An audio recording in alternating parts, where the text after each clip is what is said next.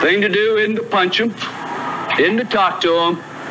There's only one way you get respect, and that's by looking somebody in the eye for 60 minutes. Go out there, hitch up your trousers, and say, hey, baby, here I am now. Let me see you run through me now. Let me see you show some disrespect for me with a nose on your nose. Let me see what you think of me now that my face is to you. We talk about respect. We're talking about respect around the country. There's one thing that we want more than anything else, and that's respect. You guys ready yet? This is the show we've all been waiting for. It's game week. Let's get it.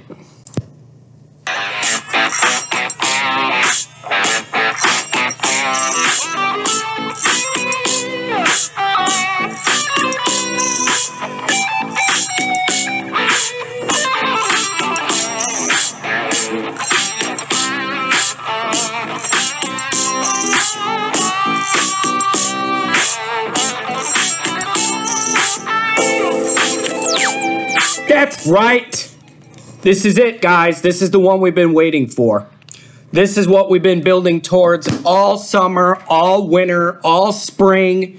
This is it. It's here. We're ready to talk about an actual game. Let's hit this. Let's get the propers out of the way quickly. We have a lot to cover today, and I couldn't be more excited. Obviously, Always Irish is the YouTube channel. Thank you for subscribing, commenting, clicking notifications, and uh, all the engagement's been fantastic. So we're steadily growing. I appreciate it. iTunes, Always Irish, Stitcher, Google Play, all those places you can find us. Like, subscribe, share, comment, hate, review, whatever you want to do. I don't care. I just like the engagement it is time to get serious. We are finally talking about real, actual football. I am sick and tired of everybody just running their mouths, talking about who's what, who's this, who's that before anybody's played anything.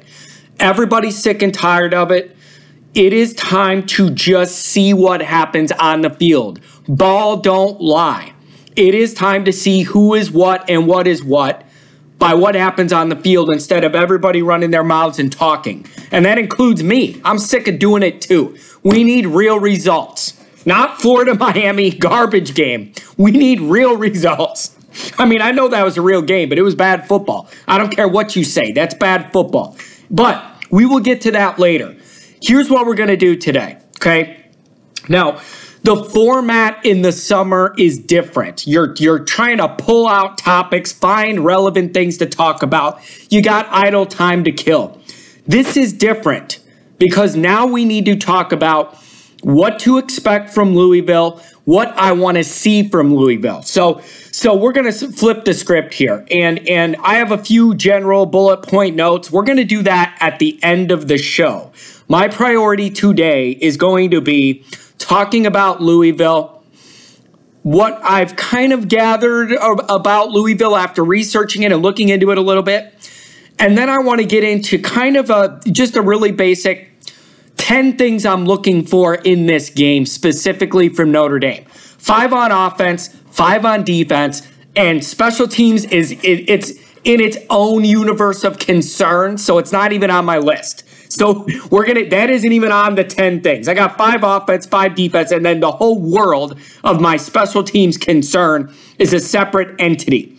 So that's gonna be the format today. Going over what I've learned about Louisville, what to expect, what I'm wanting to see out of this game, and then at the back end we'll hit some other general football, t- college football topics. So that's what we're gonna do. Strap it in. It is game week. So let's go. Let's hit on two notes um, before we get started. Some news updates notes. One of them's an injury update. One of them's somebody in the doghouse that's still in the doghouse, and it's a deeper doghouse than I thought. So let's get that going. First off, Cole Kmet's already out there catching passes. So he must be a cyborg quick healer. Um, how dare somebody call me in the middle of this show? We're finally talking about a game and I got people trying to call me. I don't get time for this. Sorry about that. Okay, as I was saying, Cole Kmet must be a cyborg because he's already out there catching passes with no sling on or whatever.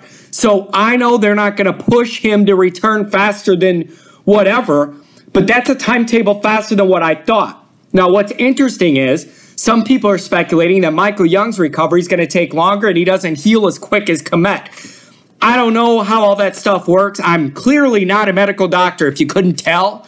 But that's a good sign that Cole Kmet's out there with range and he's doing all that stuff. So that's something on the positive. On the flip side, it comes out that Kevin Austin's out for the year. Now, what I'm unclear about is I don't know if something else has happened that has extended this suspension or if this is just the residual from the original offense. That I don't know, but it came out today that he's out for the year. I don't want to be insensitive here. But that's out you're out of sight, out of mind now. Cuz I can't count on you. You're in the doghouse. You're not coming back for Georgia. All that stuff we were hoping for. Receiver depth is now a bigger concern to me than it was with this now that we have this news.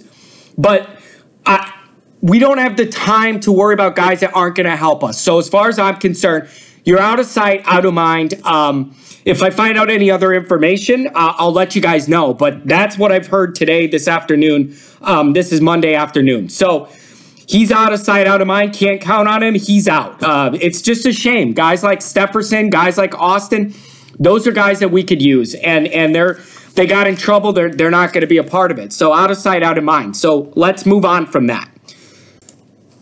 So here's the deal. Okay, I wanted to get into some Louisville prep. And so what I started doing was started researching, you know, some of the the beat writers, you know, like Notre Dame has these websites that follow them, guys that are in tuned and to what's going on in the program. And and what I stumbled upon doing this Louisville research was kind of one of those deals. Notre Dame does it too. One of these websites where they interview and ask, you know, four or five beat writers these questions about the upcoming season and, and then document all of their answers to these questions. And I found it really, really interesting because a lot of the times with the Notre Dame stuff, when they do this, the answers are pretty consistent. And most of these writers all key on the same stuff. You know, what are you most excited about? What are you worried about? What do you think's going to happen? Most of Notre Dame people fall in line pretty uniformly as far as their concerns or what they're excited to see, so on and so forth. I didn't really find that from the Louisville angle, which I found very, very interesting. But a lot of these these people that are in tune to the program had very different responses to the same questions that were being asked of them about this team. And I think what that is indicative of is a program that's just to- just in the infancy stages of rebuilding.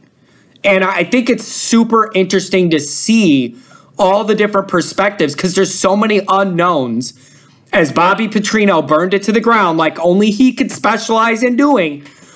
And and now they got to totally rebuild from scratch. Now let's get this out of the way right away. I think Satterfield is going to do well at Louisville.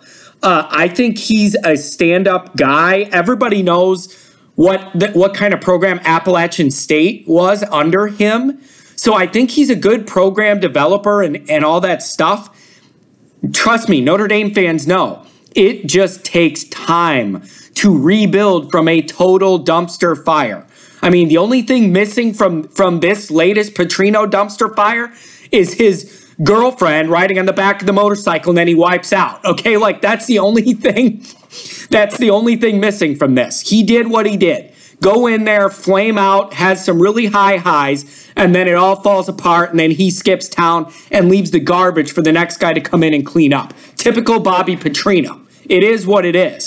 So Satterfield has has uh, inherited this total dumpster fire to the point where a lot of what he was saying early in the spring, a lot of his press conferences and stuff, we're going back to basics. And I'm when I say basics, I'm talking about attitude. I'm talking about effort. I'm talking about you know, camaraderie. I'm talking about Like those are the things Satterfield was talking about the priority, right? So like before you get into X's and O's, you got to clean up your house. And and it's so remedial from how bad it was in the 2 and 10 season last year. He's starting from scratch just trying to get attitudes right, trying to get the team on the same page, trying to get them to to try hard. I mean, it sounds like listen, sorry, but I don't make a habit of watching a lot of Louisville football. I just don't. But there's talk of them just laying down and giving up in half the games last year. And so they are starting from scratch this total rebuild. And that's hard to do and it takes time. And that should totally play in Notre Dame's favor. Okay. Now, what you have here are opposite ends of the spectrum. You have Satterfield trying to rebuild this program from a 2 and 10 embarrassing dumpster fire. And then you have Brian Kelly, almost a decade on the job here, who's getting to the final stages of this latest rebuild, which is refinement, fine tuning, quality depth, adding some top line stars, getting a great staff around him, ready to compete for the playoff every damn year. So you have two programs that are totally on opposite ends of the rebuilding structure right now. And I feel Louisville, fans' pain. This is a lot of what we went through. Even the interesting thing is, Brian Kelly was rebuilding from his own dumpster fire. At least Satterfield could say the dumpster fire wasn't my fault. Brian Kelly's still trying to dig out from the one he created and that he allowed. And so that rubs me the wrong way, but it but I digress you end up with this dichotomy, these two programs at opposite ends of the rebuilding structure. And what that means is Notre Dame's finally should be in the position to take advantage of somebody else trying to do this instead of everybody else picking on us trying to do it. Okay, so that's where we need to start from. Just two totally different programs in totally different worlds in terms of program development. That is where we're starting from here. So I believe in Satterfield. I think he'll get it going. I've listened to some of his press conferences. I like the way he talks. He seems like a nice, respectable guy. Um, he has the track record at App State, which everybody's aware of. This just takes time. And so if Notre Dame is where we all hope and think they are, you need to jump all over this, take advantage of it, and just blow that blow them out. That, that's the bottom line. I don't care what anybody else says. I believe the line started at 20, 19 and a half. Notre Dame is a favorite, whatever. You need to cover that. If you think you are where you think you are, you should do that. Okay? That that's just that is not any disrespect to Louisville or disrespect to their players or whatever. I'm just calling it as it is. They were 2 and 10 last year, burn it to the ground, and are totally starting from scratch. A team that has playoff aspirations needs to jump all over that, take advantage of it. Nobody felt bad for Notre Dame when we were rebuilding. They piled it on and took everything they could get. It's time for us to do that to somebody else. So that's my expectation. If you don't cover this spread, at a minimum, cover this spread. We got problems, and this show's not going to be pretty next week. It's time to take the next step. And the next step, we're not to Georgia yet. The next step for this game is to take advantage of a program that's totally rebuilding from scratch and pound the hell out of them all damn night.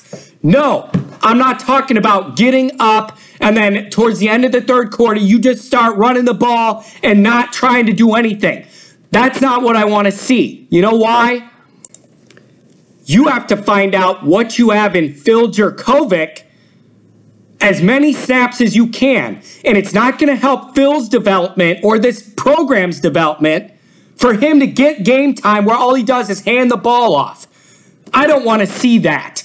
I want to see Phil out there with a real playbook so we can see what we have so he starts playing in games in meaningful game time, not garbage snaps. So I'm sorry if Louisville has to be the sacrificial lamb who takes the end of that brunt, but I got to see Phil getting real game time here. Not garbage time. I need to see him running actual plays from the playbook. We need to see that. That's the next step for Notre Dame. If you think you are where you are, where Brian Kelly thinks they are, where the staff thinks they are, where the players think they are, if you are anywhere in that ballpark as a program, that's what needs to happen. If it doesn't, you know it ain't going to be pretty. It ain't going to be pretty. But the, the, the matchups here just don't line up for this game to be close. This is no disrespect to Louisville. It's just where they are as a program versus where we are as a program. In terms of top depth, in terms of proven playmakers, in terms of a, a coaching staff with some continuity who's been together a couple years. I'm talking about all that stuff. Attitude, comfort with each other, the whole thing screams to me this game shouldn't be close. Now, make no mistake about it though, doing the research I did on Louisville, they have some speed and they have some talent in certain areas. It sounds like depth is a huge concern, but there's enough speed and talent still around that program that if Notre Dame goes there Monday night and starts kicking the ball around and doing stupid stuff, this could be one of those things where you sweat it out. And I'm not in the mood for that. We have to be past that. You have to be past that. This is this cannot be Vanderbilt. This cannot be Pitt. This cannot be Ball State from last year. The page needs to be turned. The corner needs to be turned to where we take advantage of these lesser teams that are rebuilding. Blow them the hell out. Anything short of covering this spread of about 20 would be a disappointment to me. Because you know what? The gauge is, and I don't want to hear this. Don't come at me with this. Oh, it's week one. You just need to get by, blah, blah, blah. That's bull. If you think you're a playoff contender, you need to come ready to play week one, jump all over a team that was 2 and 10 last year and is totally rebuilding from scratch and blow them out. Don't come to me. I'm not here for that. We just need to find a way to win week one. I am not here for that. Not this year. That cannot be where we're starting from. It can't be. This is a program that is trying to compete for another playoff berth, not to go six and six, seven and five, and make it to the Russell Athletic Potato Pinstripe Bowl or whatever else you want to throw at me. The bar has been raised, okay? It's no longer good enough to just barely skate by these garbage teams. Go out there and get it done. Come ready and take advantage of a program that isn't as far along as you are. That's what I expect nothing less. And I, I totally mean what I said about Phil. This is one of those instances where you might need a sacrificial lamb program. But it's you against everybody else. You can't have a nice heart and feel bad for people. We need to see what Phil can do if something happens to Ian Book, or so we know what we have next year. He needs meaningful game snaps in the regular offense. So get ahead by a bunch, and then let's see what this kid can do. Let him air the ball out. Let's see it. So that's what I'm expecting to see in this ball game. And anything less, and I'm going to have a problem. You need to come out ready and do your job. So when I did this research and saw these reporters answering these questions, like like for instance, what are you most excited for to to look forward to this season for Louisville? They were responding with things like competency from the coaching staff, uh, you know, just looking like a normal team, uh, effort, just showing consistent effort throughout the game, right? Like seeing those responses from the people that are around the program every day tell you just how how low morale was last year. That that what they're most excited for is just to see guys trying hard this year.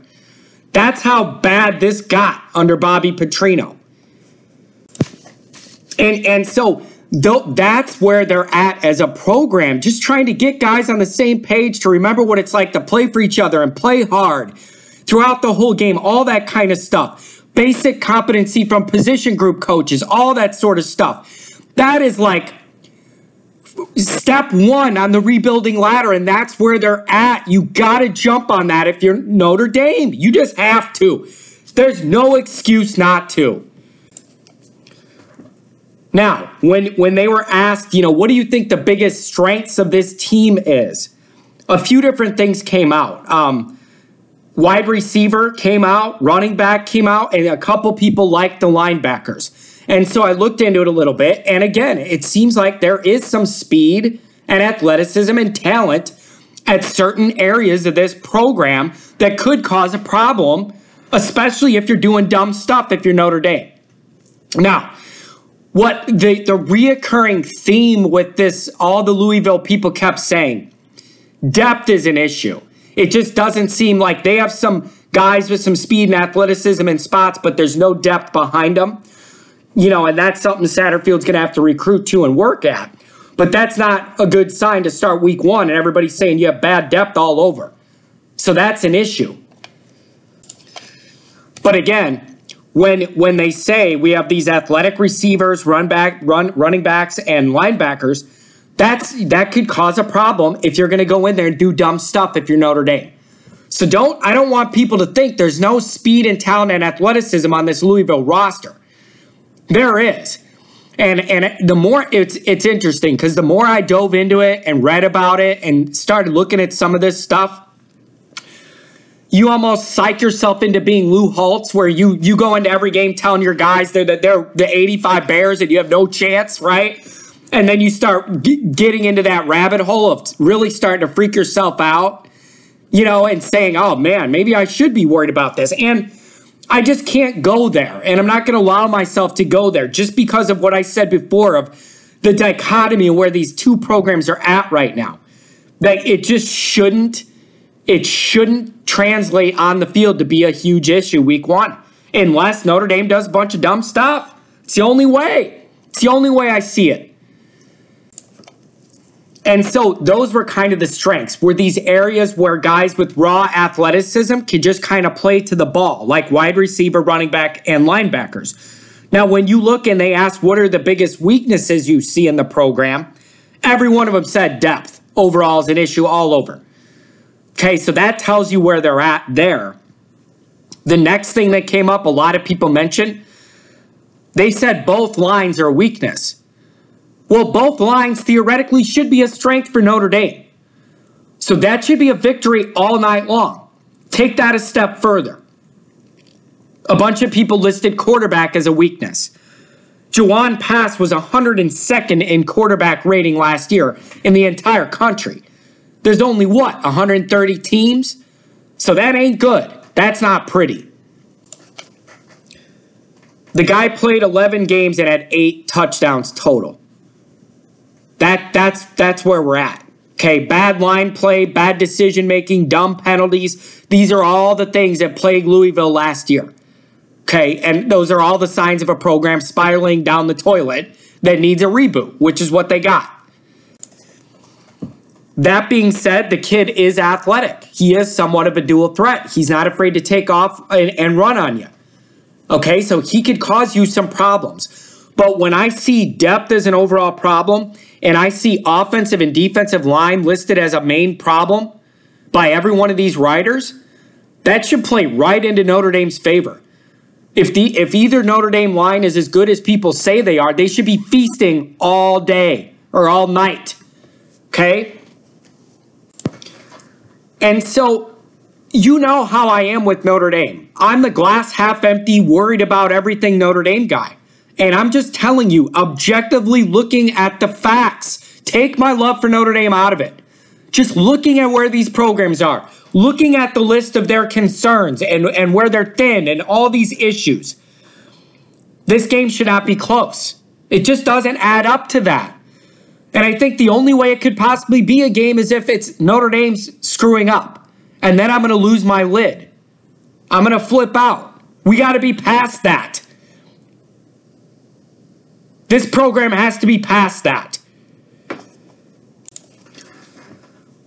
Last week, I talked about the culture shift with the program and how excited I was that I see that energy, that bounce, that confidence, that swag I see the players, you know, disciplining themselves, pushing each other for reps, trying hard at practice.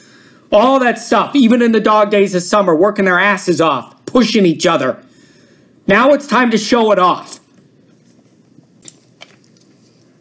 You know, you can't beat Georgia this week, but you can show me that you have a chance to this week. And that's what I want to see. Does that make sense?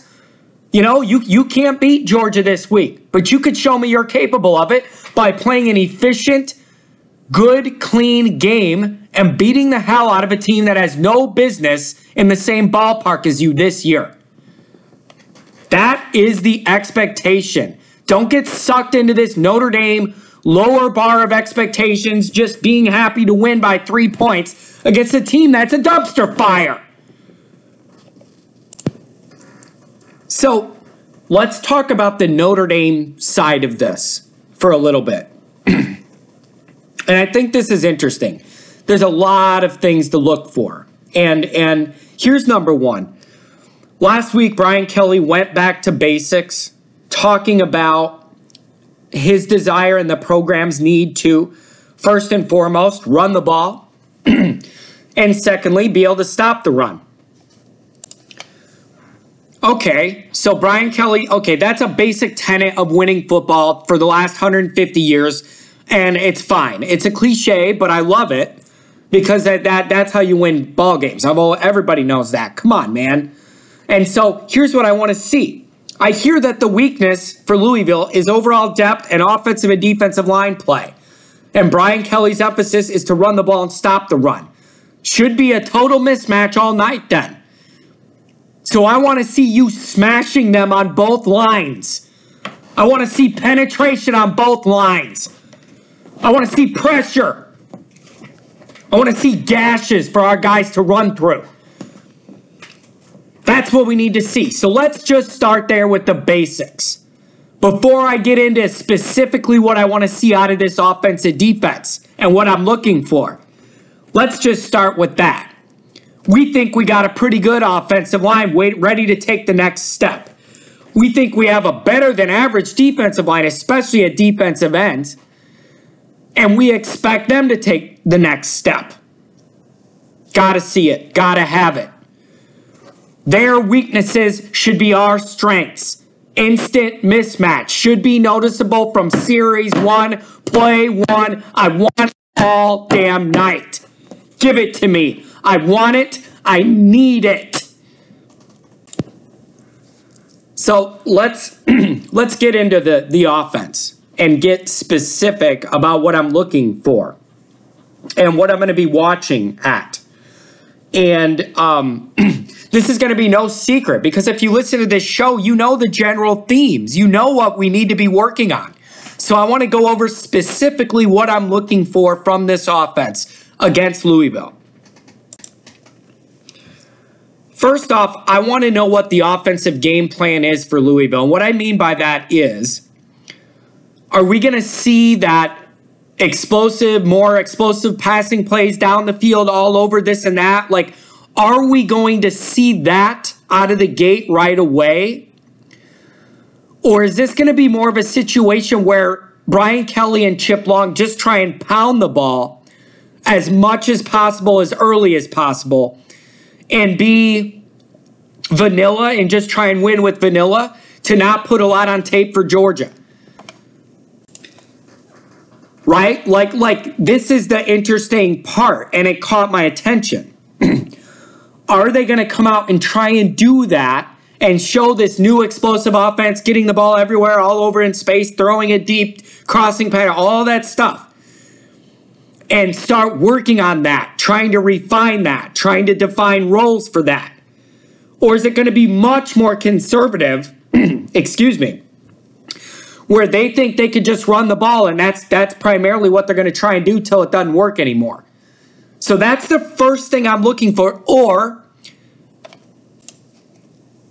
is it going to be some reasonable hybrid in between?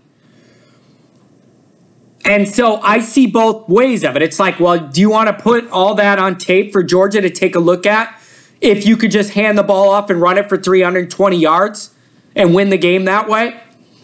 Or is it better off to practice all those passing routes and get guys game experience and get Lawrence Keys out there making moves? And do we want to go that path? So philosophically, I'm very interested to see what Brian Kelly and Chip Long's approach is going to be here. I think I'm fine with a little bit of a hybrid. Go ahead and cram the ball down their throat if they can. These guys have been practicing all this downfield and crossing pattern, all that stuff. If you if you don't have to use that much of it to, to win this game easily, I'm fine with that. But I want to see some of it. And so, can we run the ball at will? Will we run the ball at will? That's that's a big question here. I just want to see philosophically how they approach week one. Or is this going to be one of those deals where Notre Dame gets the ball, comes out, and the first 12 plays are scripted passes all over the field? Right? Like they just think they have the mismatches and it's not going to be a problem and they're just going to do that. Brian Kelly's unpredictable like this. So philosophically, look early in the game to see how Notre Dame's approaching it on offense. I if you could run the ball downhill on him and keep doing it, keep doing it. Go ahead. Love it. So that's what I want to see. Next, how's Ian Book going to look? What's Ian Book going to be asked to do week one? Okay. The last practice, I heard he was 38 of 41, and two of the misses were drops by the receivers. So it seems like Ian Book's getting dialed in for the big time here. And it seems like he's ready to go. 38 of 41 in the last practice, and two of them were drops. So I want to see what they're going to ask from Ian Book. Are they going to try and protect Ian Book, not have him run a lot just because you should win this game handedly? So why have him take hits early in the year if it's unnecessary? I want to see that. I'm looking for wrinkles in this passing game that are new. I'm looking, you know, when they are going to pass it, I'm not sure what the game plan is, how much they're going to do it. When they do it, I want to see some new stuff.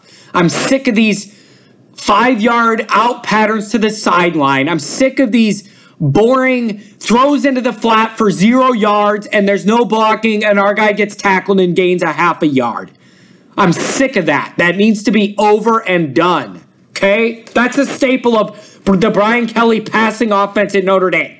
A throw into the flat for zero yards and a guy's tackled. I'm sick of that. I don't want to see that crap anymore. So I'm looking for some new wrinkles when we do throw the ball. I'm looking to see Lawrence Keys get in the mix early and often. I'm looking for ever re- reliable Chris Fink and Chase Claypool to do what they we know they're going to do. But truly, where I think this passing offense gets interesting is I mean, the Lawrence Keys thing interests me just because I want to see what the kid could do. And I want him to get a chance to make plays early and build some self confidence. So that that's with the receivers. And I know I don't talk about Fink and Claypool a lot, but I think that's a compliment. It's because I know what I'm going to get from them guys, so I don't have to bring it up every week and harp on it. Because I know what I'm going to get. I trust them. They're leaders, they're upperclassmen, they're durable, they're reliable. So that's the only reason I don't talk about them. I already know what I have. I'd rather we spend our time here worrying about the unknowns. But I think truly where this this is all going to get interesting is how are they going to use the tight ends? We know we're hamstrung because of the Cole Kmet situation. Are they going to let Tommy Tremble go down the seam and make a big play over the middle? Are we going to see some two tight end sets with Brock Wright in him or not? And I don't want him just in there to help blocking. You shouldn't need that against Louisville. I want him out there confusing defenses and making plays. I want it to be weapons, not defenders, which is all they are when you put another lineman in there to chip a defensive end because you can't get it done with your regular line. So I want to see that. The other thing I want to see is Notre Dame believes these running backs are almost all of them can play in different roles and they trust them all, which is a good development. It seems like there's going to be a lot of like two back sets and have these guys catching dump offs, kind of like Tony Jones against USC, the big 50 yard score against that game that blew it open. These guys allegedly have great hands, great mobility, and they're supposed to be weapons in the passing game. I want to see how that is used. So, so the, the tight end play and these running backs as receivers are things I'm very, very intrigued to see. How, how much of that are you going to need or will be able to see against Louisville? I don't know. If they could just line the ball up, hand it off, and run it for seven yards of play, then don't worry about it. You know, I get that you want to practice it, but if you want to hold that back and just rely on your practices for that until you really need it, I could live with that. You want to keep Georgia thinking a little bit about what's on your tape and what you're holding back? I could live with that. So if we could go that way, I'm fine with it. Okay. But I'm where I'm gonna have a problem is if I see Chip and Brian revert back to this old boring Notre Dame passing offense. Those stupid passes the flat for nothing. Throws to the sideline with no chance for any yards after the catch. Those are boring plays that are outdated in the college game. I'm sick of seeing them. So when we do pass it, I want to see something lively. I want to see something modern. I want to see something renovated. I want to see something upgraded. I want to see something exciting. I want to see them put our guys in position to make plays after the catch. That is the next step for this offense. That's what I'm looking at from the passing game. And so a lot of these bullet points are obviously linked because we're talking about the offense, but I'm going to tell you this right now. I have Lawrence Keys capitalized and highlighted here. And and the reason is what a great way to get this kid used to being a starter, comfortable being a starter, and to build some confidence. I hope they give Lawrence Keys multiple chances to make big plays in this game and build some confidence as a starting receiver at Notre Dame when it wasn't expected and he's in there because of an injury. This is an increased role for the young man, and it's a great opportunity for him to prove he belongs and that he's a big time playmaker at Notre Dame. I want Lawrence Keys to get the chance to do that in this game. Let him make plays. Let him show off his speed and athleticism. I want to see it. I think it would just help build his confidence so much. I hope he gets a lot of targets so he can make those plays and build that confidence. I'm looking to see what Lawrence Keys can do. It wouldn't surprise me at all if he made a bunch of big plays in this game. It, it wouldn't. I just have a feeling like like I, I don't know what it is, but I, I want to see it and I'm excited and I think it might be coming. So I could be totally wrong. Brian Kelly might be scared to throw it to him because he's younger. I don't know. But I, that's what I want to see. So moving on, you know I have this on my list, and it's offensive line play. As a unit, like we always talk about, that's what's tricky about offensive line play. Four guys can do great. One guy misses an assignment, the whole play is blown up and it's dead. Okay? I harp on this all off season and all winter and all spring and into the summer. 25% of Notre Dame's run plays last year went for zero or negative yards. That is too many. That is unacceptable. For a playoff team, it's definitely unacceptable. Okay? I need to see that entire unit play better, more efficiently, less mistakes. Okay? So now you got a, you got a chance against a team that has known depth issues and the offensive line and defensive lines are a clear weakness. This offensive line needs to eat. If Ian Book's passing, he needs to have all day to do it. And if they're running, it needs to be big open gaps to run through. It's unacceptable to have a quarter of your running plays go for nothing or negative. Unacceptable. Especially for a team who has realistic goals of competing at the national level, at the top level. I need to see that whole group play more efficiently as a unit. It's time. Prove it. You finally think about this too. As much talent as there is on the defensive line for Notre Dame, that's who the offensive line is used to going up against in practice. How can that not make Notre Dame more prepared and better prepared for this game? To have to try and deal with Khalid Kareem and Okwara coming off the ends all spring, what a pain in the ass. That's about as good a defensive end play as you're going to have, and we've been practicing against it. So a team like this shouldn't present that big of an issue. So I need them to step up and play better as an entire unit. No weak links. Get it done. All right, that covers the offense. Let's switch over to defense. What I'm looking for from Notre Dame in this game. First and foremost, stop the damn run. Okay, again, I, I mean, it's boring to keep mentioning, but they're weak and thin at offensive line. Stop the damn run. Okay, I talked all offseason about my concerns about the interior defensive line. What a great opportunity for them to gain some confidence and show that they could stuff the run right up the middle here against a team that's undermanned and has offensive line as a weakness. If we don't see that in this game and there's problems and they're running the ball right up the gut, and this is supposed to be a bad offensive line we're playing and a thin one, it's red flag central. How do you think that's going to play in a few weeks down in Athens if you can't do it against this team? So I have no patience for it. Stop the damn run. Pressure. So so that's that's number 1 for me is the first thing I'm looking for is stop the run. And so you know that that covers the interior defensive line that I was looking at and the line as a as a whole. But you should be able to eat all night. All night. And so if we don't, that that's a red flag. I'm sorry. Like I said, you can't beat Georgia week 1, but you could show us that you're capable of it by how you play. So I need to see them bottling up the middle. I need to see pressure all damn night. Okay? Need to see it. The other thing that I'm going to keep a close eye on is that corner position opposite Troy Pride. I talked about it all spring again. I'm going to talk about it here.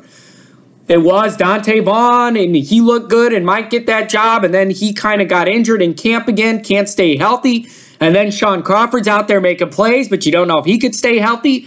You, you got other guys rotating in. And so I don't know what the final arrangement's going to be for that spot or what the rotation rotation's going to be for that opposite corner spot of Pride. But I'm looking at it and I got to see whatever they run out there, whatever the rotation is, I don't care. But it's got to be decent. I don't expect it to be Julian Love or even Troy Pride. But I got to see it be doable enough that it's not a glaring weakness right away. So that's another thing I'm looking at all night is that side and that corner spot. Obviously, all eyes in Notre Dame Nation are on this linebacker situation as well. Again, this should be a soft landing for these guys, right? Like you're not getting thrown into the Lions' den against Alabama or Ohio State or Georgia or even Michigan week one, where a couple little mistakes can cost you the ball game. This is not that. So these guys should be able to get comfortable and adapt quickly to their new roles. So pay close attention to who comes in and out, who's in when situationally, who's coming down in run support or blitzing on run plays to cover those gaps. Pay attention when it's a passing down, who's coming in and out based on coverage. I got to see guys flying around and make plays. And again, I don't care what the rotation is. None of these guys are my kid. So I don't care who you have out there when, as long as they make plays and they're where they're supposed to be. Okay? So I have a very close eye on that, and I want to see who stands out and who starts making plays. I'm looking for some leadership to emerge out of this group. I don't want to see guys running around with their heads cut off, not knowing where they're supposed to be, not knowing their assignment. Okay, that's what practice is for. So I want to see who emerges as the leader out there. Who's getting guys lined up in the right spot? Who's calling out what's going on? I got to see some of this. And this should be the week to figure it out against a lesser opponent. The final thing I'm looking for is the Kyle Hamilton watch. I want to see this kid get to play early and often. I want to see him get his feet wet. I want to see him jump up and pick off a ball. I want to see him deflecting stuff. I want to see him running sideline to sideline. I want to see that 6'4 frame in action. Okay? Obviously, we love what we have in, in Gilman and Elliott as the safeties. I want to see Kyle Hamilton get in on packages where he can really help on passing downs. If we are fortunate enough to get up a lot in this game, I want him to play the second half and see how he does. See if he makes rookie mistakes or if he blends right in. These are things you all got to figure out before you go to Georgia. These are all things that got to you got to see what you have. So that covers the defense. And then obviously special teams, I told you, that's its own its own it's it's in its own atmosphere of level of concern for me. Rookie punter, rookie place kicker equals disaster to me. So I got to see can you get through week 1 without having some horrible mishap cuz you all know I have zero tolerance for special teams, sloppiness and mistakes. I want to see good coverages. I want to see good protection on punt and kick return. I want to see all the kickoffs in bounds. I want to see field goals made and I want to see reasonable punts. Is that too much to ask? I have no patience for special team sloppiness. So obviously, I'm watching for that. That's not breaking news to any of you guys. You know that's a pet peeve of mine. Along with major league pitchers who can't throw strikes, this is one of the most frustrating things for me in sports. There's never an excuse to be bad on special teams. It's the most easily controllable thing in football. So, so before I wrap up the Notre Dame Louisville portion of this and get to some other general bullet points I wanted to touch on, I, I just want to recap. This is no offense meant to the Louisville program. It's just they're in a totally different spot than where Notre Dame thinks they're at. And that just slants the playing field in Notre Dame's favor, and they need to take advantage.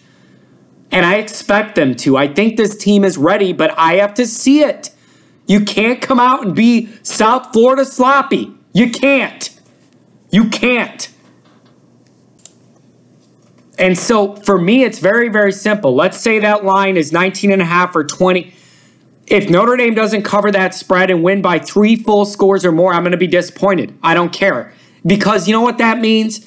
Notre Dame's shooting itself in the foot. That is the only way I see them not covering is if we self-inflict ourselves with all kinds of stupid mistakes. And you just this program needs to be too far along to have that in week one. And you got Ian Book at quarterback. I, I just I don't see any reason that should happen. I just don't. I think the only way this game's close if Notre Dame is stupid. That's it. And so that's what I need to see. It's, you should cover this spread easily, in my opinion. And I want to see Phil in there running a real offense. Because uh, not this soft, we feel bad for you, we're going to run the clock out. Notre Dame needs to get valuable snaps out of Phil and see what he has and how comfortable he is. He needs that confidence. We need to see it, and the staff needs to see it. So even in garbage time, I need to see real plays. Nobody felt bad for Notre Dame rebuilding, and they beat the hell out of them. So when are we going to be the savages? It's time. It's time. All right, let's hit on a few more topics that have come up that before the season gets going, I want to cover and hopefully cover once and not have to do them again because some of this stuff's annoying to me. So let's get into it. First off, after the show came out last week, the AP poll came out, the preseason first week AP poll. I've long said there should be no rankings until every team's played about four to six games.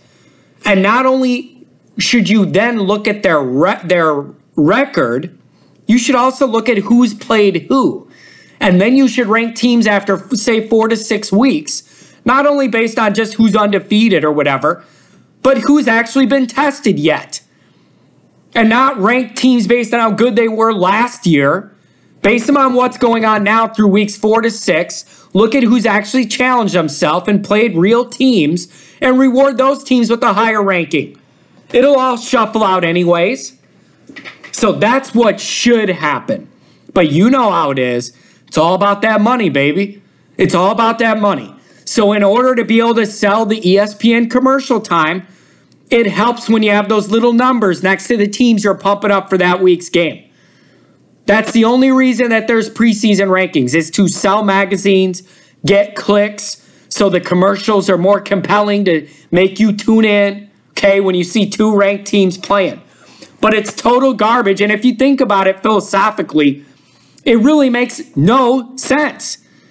Think about it. Primarily, these rankings are, are, are based on what?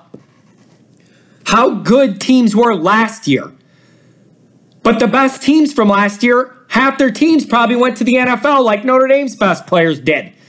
So all these teams are going to look very different, anyways. So basing them, ba- ranking them just based on how good they were last year is a fool's errand, and it's nothing but clickbait and to get re- uh, a t- pump up commercials and pump up these games. That's all it is. So it's total garbage. I don't care about it, uh, whether Notre Dame's high or low or whatever you think. Doesn't really matter because what happens against Georgia is going to determine Notre Dame's ranking, anyways, to me. So I'm not worried about it till then. But b- ranking just based on how good teams were last year is like the worst way I could think to do it. Makes way more sense to wait till teams play a few games and then see what they are this year. But no, there's too much money involved, never going to happen, so I don't even bother getting upset about it, one way or the other. It'll all work out. The good teams are going to rise, the teams that are overrated are going to fall. Here's the next thing. You guys all know how much I hate BSPN and what a garbage channel that's turned into. So here's what I have a problem with, okay? And I saw this all weekend on Twitter. You guys need to stop tuning into college game day and then go to Twitter and get all mad about all the stuff they say on college game day that makes no sense and is anti Notre Dame or whatever. It makes no sense. There is enough information out there for people to get. You don't have to just tune into game day to get your information about what games are coming up. I don't watch this garbage. Lee Corso, God bless him, should be in a senior facility. Okay? He's losing his faculties. And Desmond Coward is too much of a homer to look at anything from planet Earth. Everything is based from that biased Michigan perspective. And even then, he has trouble getting coherent thoughts out. So don't watch that stupid show. I never watch it. I'm not going to watch it again. Okay? And you know what I'll do? I'll look on Twitter for people to still shot the funny signs because that's the only redeeming quality of that program now. And so I could get that through Twitter. I don't need to tune in. This is not like 1992 where you get your information from one outlet. So for all you people that were watching it and then went to Twitter about how dumb they are and how upset you are, why do that to yourself? Don't bother. I don't and you shouldn't, especially as a Notre Dame fan. I've gone over this before. Notre Dame, listen, ESPN does not have a big financial stake in Notre Dame. They don't have a contract with Notre Dame specifically for their games, so they don't care about them. Okay? They just don't. You want to know how far this goes? Here's how far this goes, if you want a little insight. Do you want to guess who paid for the permanent lights to be put into the big house in Ann Arbor for Michigan? Oh, John, maybe it's the boosters. No. Hey, John, maybe it's the alumni just donating. No. Hey, John, maybe the Big Ten pitched in because they wanted Michigan to have night games on TV. Nope, it's not that either. Do you know who paid for the permanent lights at the big house? ESPN footed the bill for that because they wanted night games at the big house on their channel. So you want to talk to me and wonder why things are slanted a certain way on that programming? They have a financial interest in it. So I don't mess with it. The only things you should watch on ESPN are live games that you can only get on ESPN. And even then, I recommend listening on mute. And then the 30 for 30s because they have outside directors that, that do those and they're really good. That's it. That's the only reason to watch ESPN. So I have no sympathy for you people getting all mad about what you heard. Quit watching the garbage. Do you want an alternative? I will give you an absolutely phenomenal alternative. It's the show with Reggie Bush, Matt Leinart, and Brady Quinn. Those guys are really, really good together. And I'll tell you, I believe it's a Fox, the Fox pregame show. And I'm going to tell you this. It's really, really, really kind of cool to see as a Notre Dame fan. You see Brady Quinn up there and Matt Leinart and Reggie Bush. And and you instantly have these flashbacks of the Bush push and Notre Dame USC. You know, they were all in the same class. So they're playing, they were playing each other, and how much we hated Reggie Bush and Matt Leinart, and and uh, the uh, with the Bush push and everything with the USC run, and how much we all respected Brady Quinn carrying the team back then and that offense when in a period where we had no defense. Seeing the camaraderie those guys have together and the mutual respect from them all playing each other at such a high level, that show flows very well. I think all three of those guys are really good together. And they're actually insightful. I, I think Matt Leinart or Reggie Bush are good on TV. Reggie Bush surprises me how good he is on TV. And and they're all good. And so if you want an alternative, go to that show and watch Brady Quinn. That's that's what I plan on doing.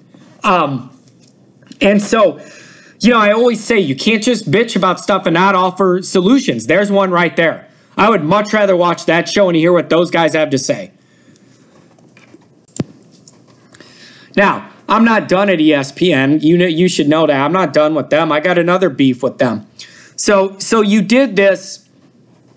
They did this week zero thing with Florida, Miami um, and made them play a week earlier than everybody else and all this stuff. Okay, week zero, promote the hell out of it. You know, the whole ESPN PR machine stuff. Okay, fine. The quality of that game's garbage, and I don't think either one of those teams are really any good. I, I just don't. I, I just don't. I just don't. And so if you look at it as a Notre Dame fan, obviously we have the disdain we have for Miami for uh, good cause and good reason and the trash fan base they are. But if I looked at it overall, I guess I figured Miami has a much easier schedule than Florida does. And so, for that reason alone, as a Notre Dame fan, you're kind of hoping. I figured I wanted Florida to beat Miami because Miami has an easy schedule in, in the ACC. And even though I don't believe in them, giving them a loss early helps in case they somehow get hot and start rattling off ACC wins because I figure Ford is going to catch a few losses in the SEC anyways. I just think they are, and I wasn't impressed with what I saw from either team. So, anyways, that game was trash. But what happened afterwards is ESPN started tweeting and bragging about these high rankings for that game and what it you know what look at it the highest you know single ratings since this and that and all this other stuff and they were really patting themselves on the back of what a success this was like, are you shitting me? Seriously, let's let's analyze this. Let's think about. It. They're patting themselves on the back, highlighting their ratings. Let's really think about this. Everybody in America is on the edge of their seat, dying for football season to come back. So then you look at Saturday night. Everybody's waiting for football. Okay, we're in the dog days of summer. We're not quite into playoff baseball yet, right? Like Everybody's on their edge of the seat for meaningful football. So then they bump this game to Saturday night, and what is it going up against?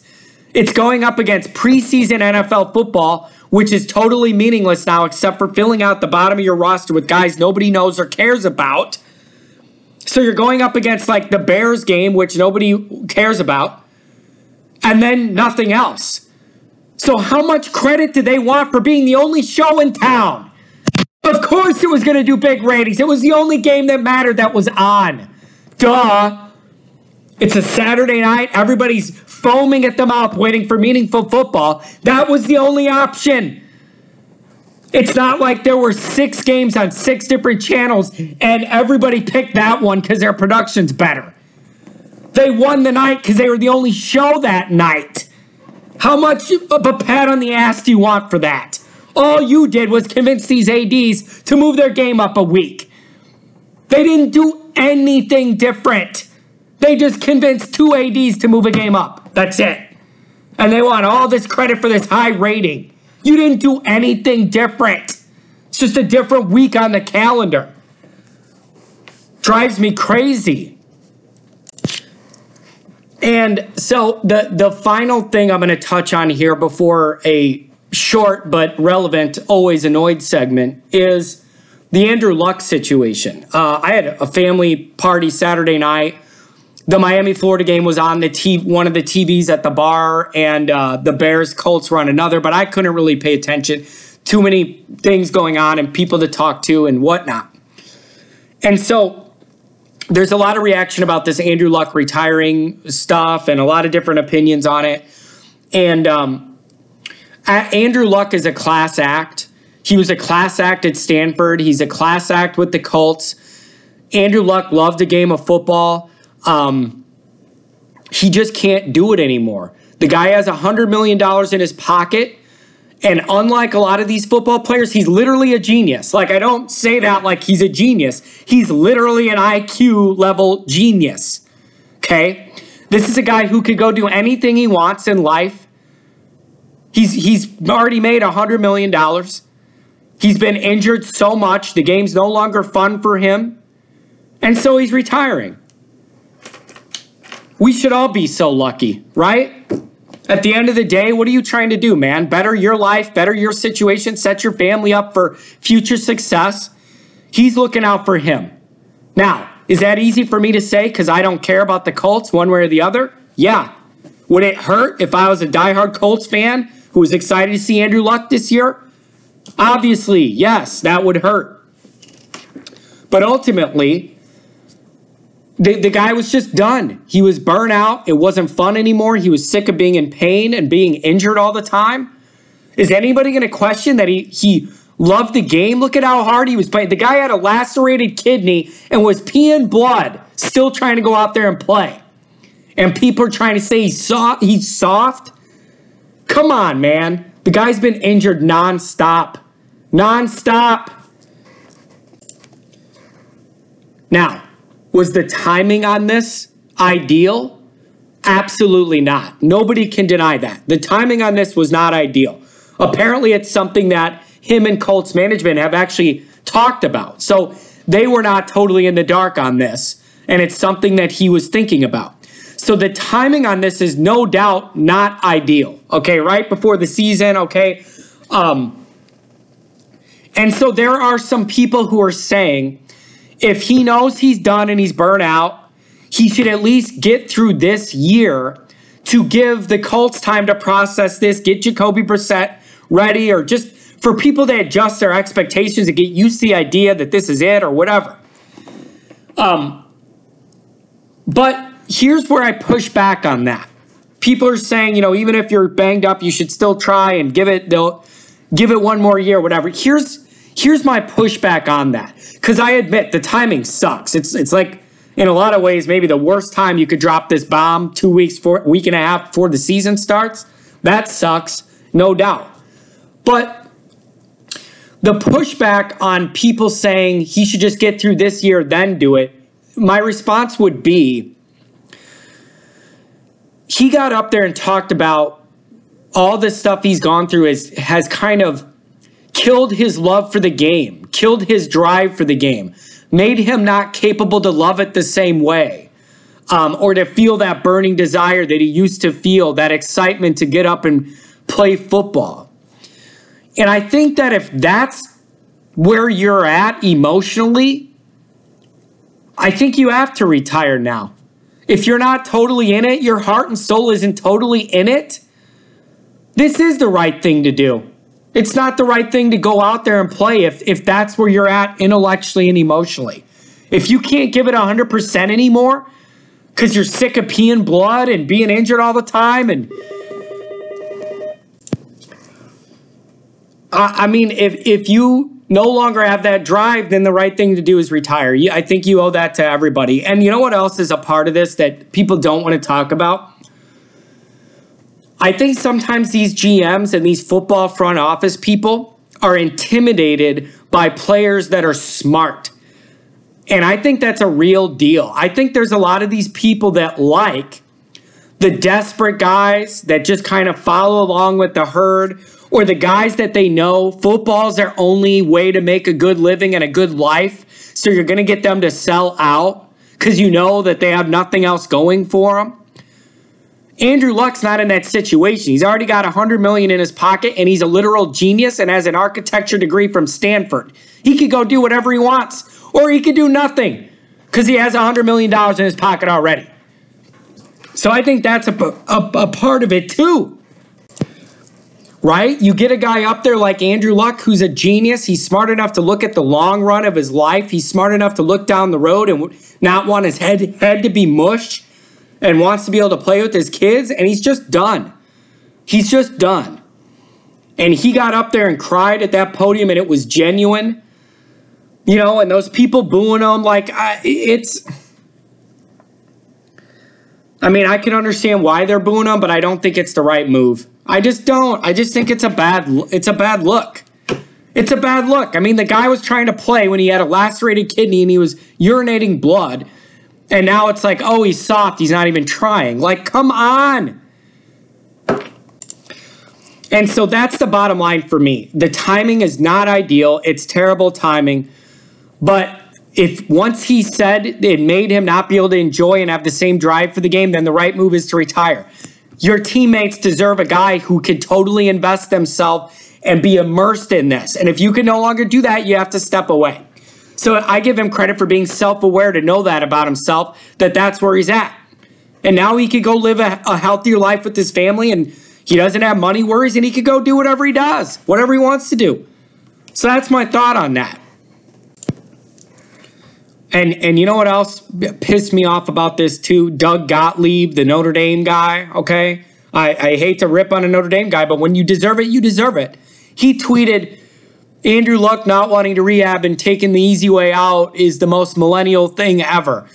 Doug, I don't think somebody convicted of credit card fraud is in the position to talk to other people about taking the easy way out. Okay, I don't think you're in that position to be able to take that position when you're the one convicted of credit card theft and you want to talk about people taking the easy way out.